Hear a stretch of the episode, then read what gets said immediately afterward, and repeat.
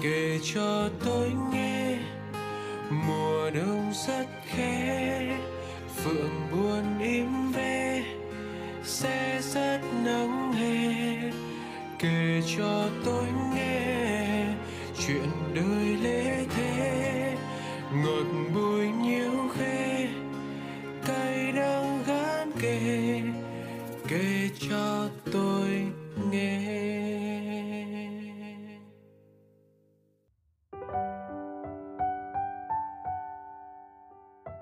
Xin chào các thính giả của Kể Cho Tôi Nghe Đã lâu lắm rồi chúng ta mới được gặp nhau trong không gian này phải không?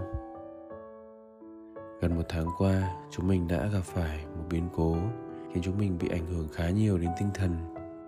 Nhưng bây giờ thì chúng mình đã trở lại đây. Vài hôm trước thì mình có viết một dòng chia sẻ nhỏ trên fanpage. Nói thật là hiện tại chúng mình cũng chưa thực sự ổn định tinh thần cho lắm thế nhưng mình đã lựa chọn cách tiếp tục thực hiện kể cho tôi nghe, như là một cách để thỏa hiệp với tâm hồn mình mình coi việc lắng nghe các bạn cũng chính là một cách để mình lắng nghe bản thân mình thế cho nên mình đã ở đây để tiếp tục đọc lá thư của những người bạn gửi về đây và hôm nay, hãy cùng đến với những chia sẻ của một người bạn đang ở độ tuổi 20 và gặp một chút vấn đề trong câu chuyện về gia đình. Hãy cùng lắng nghe nhé.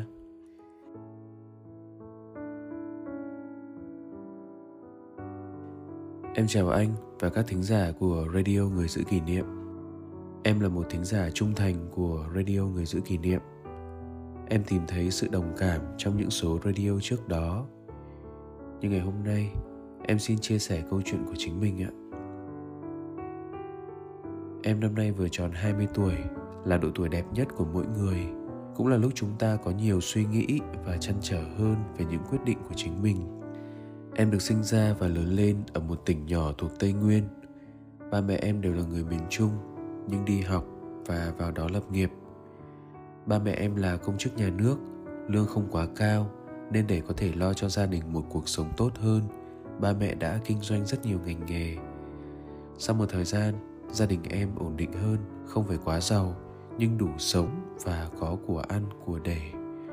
Lúc đấy công việc nhà nước của ba mẹ em cũng phát triển ba mẹ có địa vị hơn trong xã hội.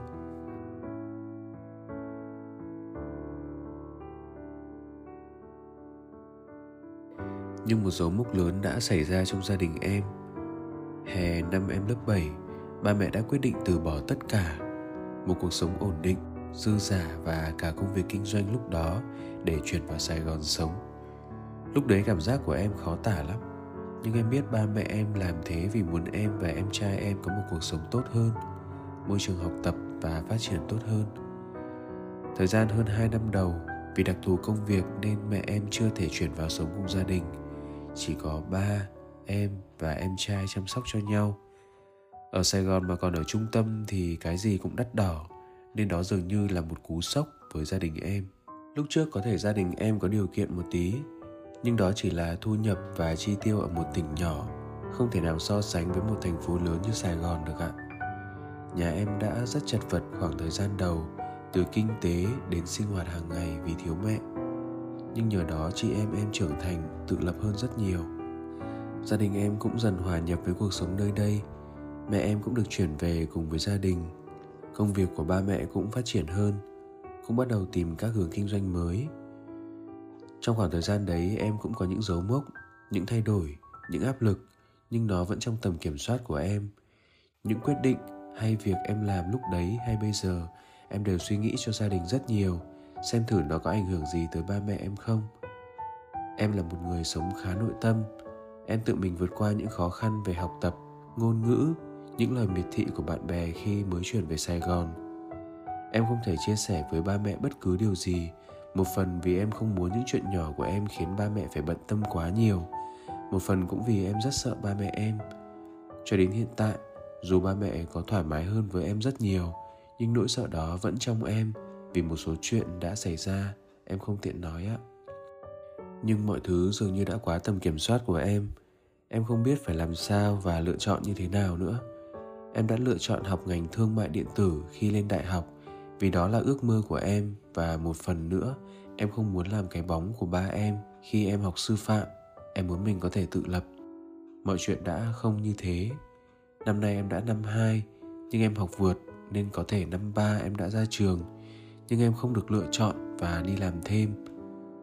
À em còn học thêm một bằng đại học ngành ngôn ngữ anh nữa ba em muốn em tập trung học, ra trường sớm và về công ty khởi nghiệp ba mở cùng bạn ba có điều rất ngược là ba mẹ không cho em đi làm nhưng lại luôn nói em rằng tới tuổi này rồi không lo khởi nghiệp thì khi nào mới giàu? Không đặt mục tiêu mỗi năm kiếm được bao nhiêu tiền? Luôn cho em coi bạn A, B, C 18 tuổi khởi nghiệp thành công đi du học kiếm được cả chục cả trăm triệu mỗi tháng. Em cũng muốn đi làm học hỏi tích lũy kinh nghiệm lắm chứ nhưng có được đâu ạ? Ba mẹ em bảo em đang xài tiền của ba mẹ kinh tế dựa vào ba mẹ thì phải chịu sự quản lý của ba mẹ. Em cảm giác cuộc sống hiện tại của em cứ phải theo những tiêu chuẩn con nhà người ta mà ba mẹ em thấy. Phải đi du học, không thì phải học thật giỏi, lên thạc sĩ, tiến sĩ. Phải khởi nghiệp, làm giàu, không làm quan thì phải giàu. Ba mẹ muốn ba mẹ đã đánh đổi chuyển vào sài gòn sống thì em và em trai em phải làm một cái gì đó vượt trội nhất trong dòng họ. Em muốn sống đúng theo ước mơ con người mà mục tiêu em đã đặt ra. Nhưng sao khó thế ạ? À? em cũng đã từng một lần lấy hết can đảm nói ra những gì em suy nghĩ, nhưng mọi thứ như chưa từng có gì xảy ra.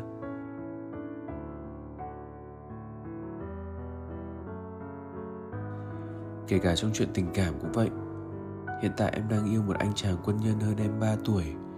Tụi em gặp nhau trong đám cưới chị họ em và đã tìm hiểu một thời gian dài mới chính thức yêu nhau vì tụi em yêu xa sau nhiều lần tan vỡ trong chuyện tình cảm thì em rất nhạy cảm, mặc cảm và rất khó mở lòng. Nhưng lần này lại khác. Anh ấy cho em sự tin tưởng, ân cần, cảm thông, luôn nhẹ nhàng và đồng hành với em trong nhiều chuyện. Em biết để nói đến hôn nhân bây giờ thì còn rất sớm, vì tụi em chưa có gì. Nhưng em tin vào hiện tại là ông trời đã để anh ấy đến để yêu thương, chữa lành và đồng hành cùng em. Em tin vào tình yêu ấy nên đã giới thiệu cho ba mẹ em biết vì tụi em yêu xa, nên em muốn ba mẹ biết để em có lý do đi thăm anh. Nhưng ba mẹ em đã phản đối quyết liệt, thậm chí mẹ em kêu chia tay đi. Lý do là vì anh ấy là bộ đội, yêu bộ đội khổ lắm. Ba mẹ em bảo, ai lại đi yêu một đứa làm bộ đội? Đã chuyển từ tỉnh lẻ vào sài gòn, giờ con tính yêu xong lại về tỉnh lẻ sống à? Bộ đội thì sao ạ? Chỉ là anh ấy yêu thích công việc đó, thậm chí anh ấy học rất giỏi thi đại học 28 29 điểm. Nhưng anh ấy chọn theo đuổi ước mơ của mình, nên chọn học phòng không không quân. Em biết chứ? Em biết những điều ba mẹ em làm vì lo cho em, sợ em khổ. Em biết đặc thù công việc của anh như thế nào, nhưng em vẫn chọn anh vì chính con người anh và vì tình yêu anh dành cho em.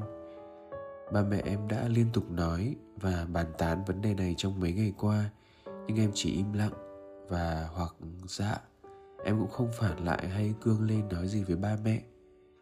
Em còn nói cho anh biết, nhưng tụi em thống nhất là cùng nhau cố gắng. Em cố gắng học tốt, ra trường, có công việc ổn định. Anh cố gắng hoàn thành tốt nhiệm vụ, thăng quân hàm trước niên hạn, rồi từ từ thuyết phục ba mẹ bằng chân thành và sự cố gắng của hai đứa. Hình như câu chuyện của em đã quá dài rồi. Em xin dừng ở đây ạ em cảm ơn anh và các thính giả của radio người giữ kỷ niệm đã lắng nghe. Em rất mong nhận được lời khuyên từ anh ạ.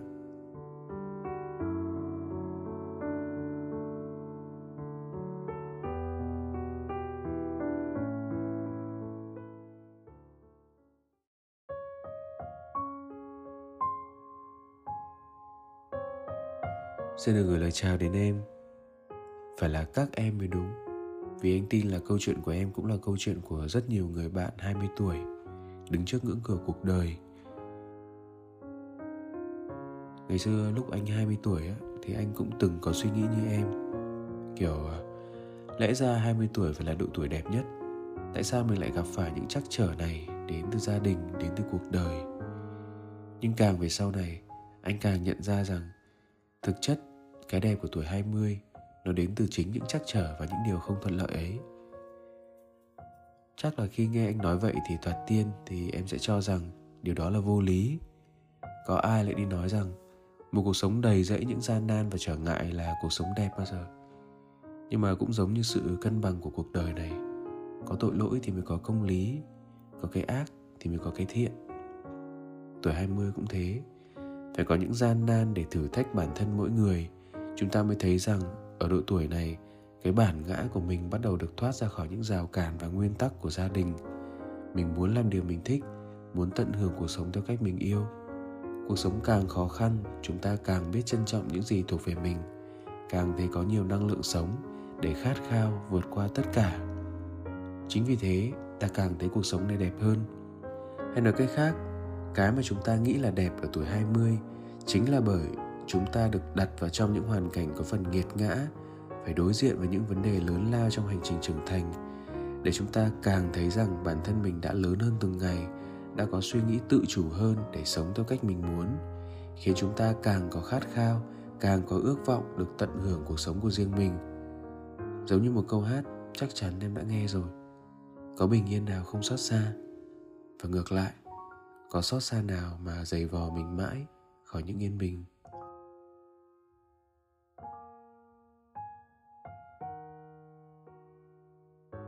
Nói như vậy để em thấy rằng đúng là câu chuyện bố mẹ không ủng hộ mình trong công việc, trong tình cảm là một điều khó khăn thật. Nhưng hãy cứ bình tĩnh mà coi đó là những gia vị khó thưởng thức một chút để em chế biến cuộc sống này trở nên đẹp hơn, ngon mắt, ngon miệng hơn theo cách của riêng em đi. Anh thấy về cơ bản thì em đã có hướng tiếp cận đúng đắn trong việc đối diện với bố mẹ, cả hai khía cạnh là công việc và tình cảm đấy. Đó là không tranh cãi có nhiều trường hợp vì quá bất đồng nên giữa bố mẹ và con cái đã xảy ra những cự cãi không đáng có. Kết quả là mình vừa không thể làm theo những mong muốn của mình, mà bố mẹ lại càng có những sự cấm đoán, những sự đề phòng đối với mình. Ít nhất thì sự im lặng, không phản kháng của em lúc này sẽ cho em sự an toàn để em có thể bình tĩnh, biết mình nên làm gì tiếp theo. Trong nhiều bài hát tiếng anh á, anh thấy có một cụm từ tiếng anh rất hay mà tiếng việt, kể cả lúc chuyển nghĩa ra nghe nó vẫn không gọn gàng và đanh thép như ngôn ngữ gốc. Đó là Fight for Love. Hay có một bộ phim Hàn khá nổi ở thời điểm 4 năm năm trước, chuyển nghĩa sang tên tiếng Anh thì nghe cũng rất ấn tượng. Đó là Fight for My Way. Chúng ta hay dịch từ fight sang tiếng Việt là chiến đấu, là đấu tranh. Nhưng anh thích nghĩa gốc của từ fight hơn, đó là đánh. Nó thực sự là một động từ mạnh để thể hiện sự quyết tâm, quyết liệt thể hiện ý chí khi chúng ta nỗ lực cho tình yêu, cho lý tưởng đời mình. Và, em ạ, đâu phải chỉ là thượng cẳng tay, hạ cẳng chân theo đúng nghĩa đen. Phải mạnh tay, mạnh miệng, đương đầu xử lý vấn đề mới là đánh đâu để giải quyết vấn đề, chúng ta có nhiều lối đánh mà. Trước tiên là về câu chuyện công việc nhé. Thật ra anh nghĩ nếu ý chí và sự quyết tâm của em đủ lớn, thì chẳng có ai cản trở được những nung nấu của em cả, kể cả bố mẹ. Thật đấy thực sự thì bố mẹ em có lý của họ khi muốn em phải làm theo những định hướng của bố mẹ. Nhất là khi mọi quyết định của bố mẹ từ lúc em còn bé đến giờ, anh có cảm giác là đều cố để xoay theo tương lai của em, để tạo nền tảng cho em có một bước đà thật tốt cho sự nghiệp sau này. Nhưng, tầm nhìn của bố mẹ không phải là điều duy nhất đúng đắn. Tương lai là tập hợp của rất nhiều cơ hội rộng mở, và cơ hội nào cũng sẽ trở thành đúng đắn, nếu chúng ta biết điều phối nó thật hợp lý em hãy cứ giữ niềm tin vào những sở thích và đam mê của em đi. Đừng vì bố mẹ nói vài lời để mà từ bỏ nó. Sở dĩ bố mẹ chưa có niềm tin và đam mê của em, vì bố mẹ nghĩ rằng em vẫn chưa đủ cứng cáp và tự tin nếu bước ra khỏi vùng an toàn bao bao của bố mẹ. Thêm nữa là em cũng chưa thực sự đầu tư vào những kế hoạch của bản thân em. Có một cách để đối diện với vấn đề này như sau. Một là em hãy cứ âm thầm tích lũy cho kế hoạch của bản thân mình nếu tiềm lực kinh tế của riêng bản thân em chưa đủ lớn để thực hiện những dự án lớn, thì hãy bắt đầu với những dự án nhỏ, có điểm tương đồng, gần gần với ý tưởng lớn kia của em trước. Ví dụ như, chỉ là anh ví dụ thôi nhé. Sau này em muốn kinh doanh ô tô chẳng hạn, thì trước mắt hãy kinh doanh mô hình đồ chơi ô tô đi. Ơ không, em em đừng cười nhé. Dù là ví dụ thôi, nhưng mà anh đang thực sự là phân tích nghiêm túc đấy nhé. Bởi vì sao? Bởi vì thứ nhất ví dụ khi em kinh doanh mô hình ô tô đi, em học được bản chất của việc kinh doanh nó vận hành như thế nào nhé thứ hai là khi kinh doanh mô hình ô tô nhé thì ít nhất thì em cũng phải tìm hiểu xem ô tô nó phân loại thành các loại như thế nào, các hãng như thế nào, kiểu dáng như thế nào. Nó chẳng phải như vậy cũng là em đang chuẩn bị cho chính ý tưởng kinh doanh ô tô lớn của em hay sao?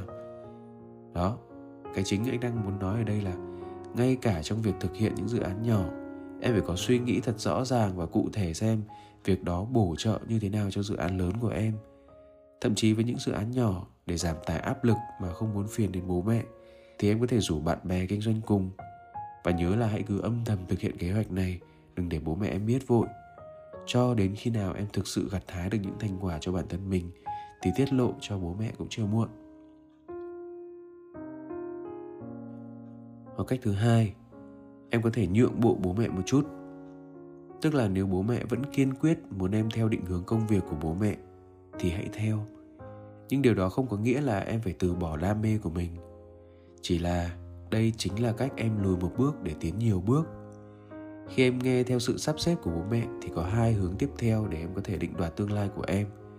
Một là hãy tìm chính những mục tiêu, những đam mê, những điều khiến em thỏa mãn trong những công việc mà ban đầu có phần em không thích kia. Hai hãy dùng chính đam mê của bố mẹ để nuôi đam mê của mình. Nó giống như là việc hồi xưa anh đi làm văn phòng và lấy chính thu nhập trong công việc văn phòng ấy để nuôi dưỡng sở thích âm nhạc của anh vậy. Đó có thể là những gợi ý cho em để em tham khảo xem em nên làm gì tiếp theo nhé. Còn đối với khía cạnh tình yêu thì anh thấy nó cũng chẳng khác so với khía cạnh công việc là mấy hai em đều có tình yêu chân thành dành cho nửa kia đều có ý chí và kế hoạch rõ ràng cho tương lai. Em không dám khẳng định rằng tương lai của cả hai em có thực sự có một kết thúc có hậu hay không nhé. Nhưng khi chúng ta còn tình yêu, còn sức trẻ, còn niềm tin, thì chẳng tội gì mà không cố gắng hết mình để biến viễn cảnh có hậu kia trở nên chắc chắn hơn cả. Hãy cứ yêu đến khi nào kiệt cạn niềm tin, cứ phấn đấu đến khi nào bản thân nghĩ rằng mình không thể tiếp tục được nữa. Vậy mới là cách yêu đúng đắn vào lúc này.